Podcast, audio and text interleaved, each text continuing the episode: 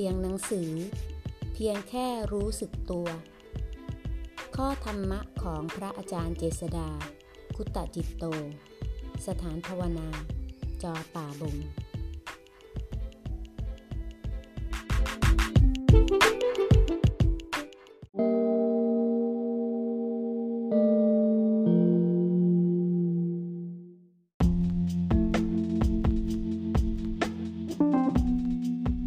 หน้า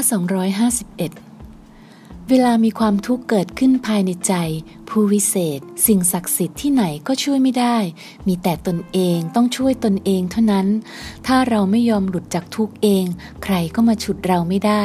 มีแต่บอกทางชี้แนะให้เท่านั้น อยู่ที่ใจจะเห็นโทษของทุกข์ไหม ตื่นเช้ามาภาวนาดูนะ ล้างหน้าล้างตาให้เรียบร้อย บริหารกายพอกระตุ้นให้ตื่นดี แล้วนั่งสมาธิทำความสงบดูนะ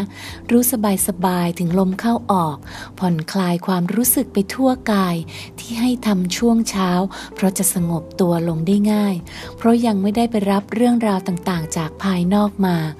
ถ้าใจสงบแล้วให้สังเกตความสงบนั้นถูกรู้อยู่